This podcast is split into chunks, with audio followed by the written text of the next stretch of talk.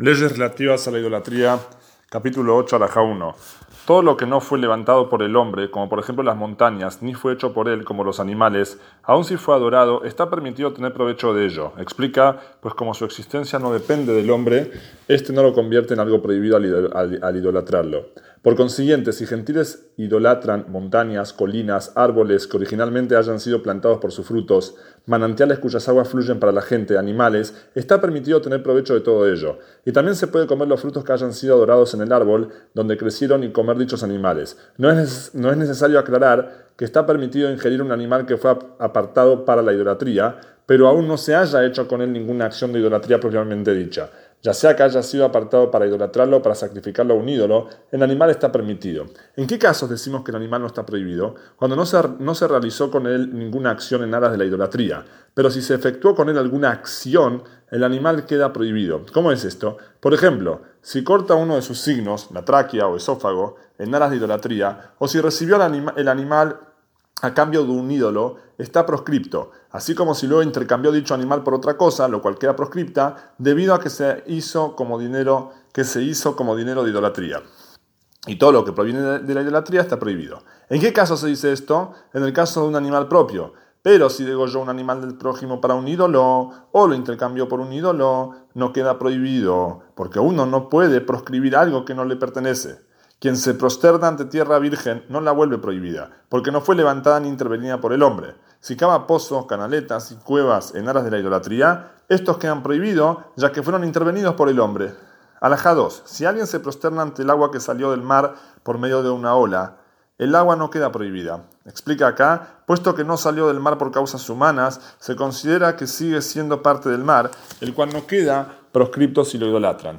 Si recoge agua en su mano y se prosterna ante ella, queda prohibida. Si adora piedras de una montaña que se hayan desprendido de manera natural de la montaña, en el lugar donde cayeron están permitidas, pues no fueron levantadas por el hombre. Alaja 3. Si un israelita pone verticalmente un ladrillo para prosternarse ante él, pero finalmente no lo hace, y viene un gentil y se prosterna ante él, está prohibido tener provecho del ladrillo, porque al ponerlo verticalmente el ponerlo verticalmente es una acción con la que demostró estar de acuerdo con la idolatría. Asimismo, se acomoda un huevo para idolatría y viene un gentil y se prosterna ante él, está prohibido. Si corta una calabaza o algo similar y se prosterna ante ella, queda prohibido. Si se prosterna ante la mitad de una calabaza y la otra mitad está adherida a ella, las dos están prohibidas debido a la, duda en, cuestión. Quizás esta, esa mitad sea considerada parte de la otra mitad dorada. Está prohibido sacar provecho de un árbol que haya sido plantado desde un principio para idolatría. Y esta es la Yerá que habla la Torá.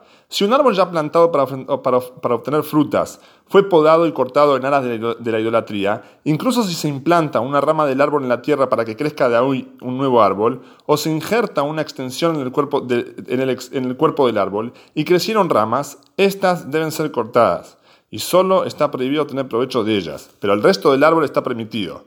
Asimismo, quien se prosterna ante un árbol, por más que el árbol en sí no esté proscripto, está prohibido tener provecho de todas las ramas, las hojas, los brotes y los frutos que produzca durante todo el tiempo en que se le esté adorando. Un árbol que los gentiles cuidan por sus frutos y dicen que son para hacer bebidas alcohólicas, para tal, o cual santuario idólatra, y hacen con ellas bebidas alcohólicas y las beben en el día de su fiesta pagana, está prohibido tener provecho de este árbol, debido a que seguramente es una ayerá, y por eso hacen eso con sus frutos, ya que esta es la práctica de una ayerá. Alajá 4. Está prohibido tener provecho de un árbol debajo del cual se haya colocado un ídolo, siempre que el ídolo esté allí. Pero si se lo saca, está permitido obtener provecho del árbol, pues el árbol en sí no es idolatrado, no fue idolatrado. Si un gentil construye una casa para que la misma sea idolatrada, como así también si alguien se prosterna ante una casa ya construida, está prohibido tener provecho de ella. Si una casa ya construida para fines permitidos fue, encalada y tallada en alas de la idolatría hasta quedar renovada, hay que retirar las renovaciones y está prohibido obtener provecho de ellas debido a que fueron hechas para idolatría, y el resto de la casa está permitido. Si se ingresó un ídolo dentro de una casa, está prohibido tener provecho de la casa siempre que el ídolo esté allí. Si lo retira la casa, la casa queda permitida. Asimismo, está prohibido tener provecho de una piedra que desde un principio haya sido extraída para ser adorada. Pero si ya estaba extraída y la decoró para servirla, incluso si el mismo cuerpo de la piedra fue decorada, con, tallado, sin agregar nada. Y más aún, si encaló la piedra, es decir, agregó cosas, sin tallar la piedra misma, que retire las renovaciones y está prohibido obtener provecho de ellas, puesto que fueron hechas para adorarlas, y el resto de la piedra está permitido. 5. Una piedra sobre la cual se haya colocado un ídolo está prohibido mientras el ídolo esté sobre ella. Si se lo extrae, la piedra está permitido. Quien tenga su casa junto a una casa de idolatría, compartiendo una misma pared, y se desmorona, tiene prohibido volver a construirla en el mismo lugar que antes para no construir una pared a la idolatría. ¿Cómo debe proceder? Que deja un espacio dentro de su propiedad, cuatro amot, o sea, cuatro codos, para distanciarse de la casa de idolatría y que la construya a partir de allí, llenando el hueco que haya quedado entre la pared de su casa y el santuario idólatra, con espinas o excremento, para que no se expanda la casa de idolatría. Si un muro lindante pertenece a un individuo y a la idolatría y se derrumba, se dictamina que a cada uno les corresponde la mitad. Está permitido tener provecho de la mitad propia, pero de las piedras, maderas, polvo y todo lo que pertenezca a la idolatría está prohibido. Alajá 6. ¿De qué modo se debe eliminar un ídolo y resto de los objetos prohibidos por él, como sus complementos y ofrendas? Hay que molerlos y esparcirlos al viento o quemarlos y tirarlos al mar muerto. Alajá 7. Si objetos que no han sido levantados por el hombre son idolatrados, por ejemplo las montañas, los animales y árboles, a pesar de que está permitido tener provecho de ellos, incluso si fueron adorados, está prohibido tener provecho de su revestimiento, si es que lo tiene. Quien tenga cualquier provecho de estas cosas es azotado, como expone, no codicies la plata y el oro que haya sobre ella, sobre ellas. Todo aquello que cubra un ídolo se considera como su complemento y también está prohibido. Alajá 8. Está permitido tener provecho de un ídolo de no judíos cuyo estatus de deidad haya sido cancelado por ellos antes de llegar a manos de un israelita, como expone quemar a fuego las esculturas de sus ídolos. Es decir, esto se refiere a si cuando llega a nuestras manos ellos aún lo idolatran. Pero si lo anularon, está permitido tener provecho del objeto. Alajá 9. El estatus idólatra de un ídolo de un israelita nunca se puede cancelar. Incluso si le pertenece en asociación con un gentil, su anulación no es efectiva en absoluto, sino que está prohibido tener provecho de ello para siempre y se lo debe enterrar. Asimismo, en el caso del ídolo de un gentil que haya llegado a manos de un israelita y luego el gentil lo invalidó, su anulación no tiene ningún efecto, sino que está prohibido tener provecho de él para siempre. Un israelita no puede anular la naturaleza idólatra de un objeto ni siquiera con la autorización del gentil. Explica el comentario que sea dueño del ídolo. Los únicos que pueden anular la naturaleza idólatra de un objeto son los gentiles. Un gentil niño o demente no puede anular la naturaleza idólatra de un objeto.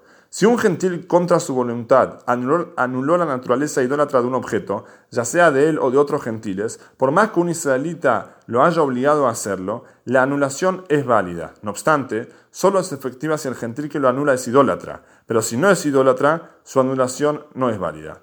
Si alguien anula la naturaleza idólatra de un ídolo, también quedan anulados sus complementos. Y si anula los complementos, está permitido tener provecho de ellos, pero el ídolo sigue prohibido hasta ser anulado. Las ofrendas idólatras nunca pueden anularse. Alajá 10. ¿Cómo se lleva a cabo la invalidación del estatus idólatra de un objeto? El ídolo, el ídolo queda anulado cuando el gentil corta la punta de su oreja, la punta de su nariz, la punta de su dedo, aplasta su rostro, por más que no lo elimino que no lo elimine. O cuando lo vende a un orfebre israelita, porque sin duda, explica el comentario, hará con ello otros elementos. Pero si es gentil, es probable que lo deje así para seguir adorándolo.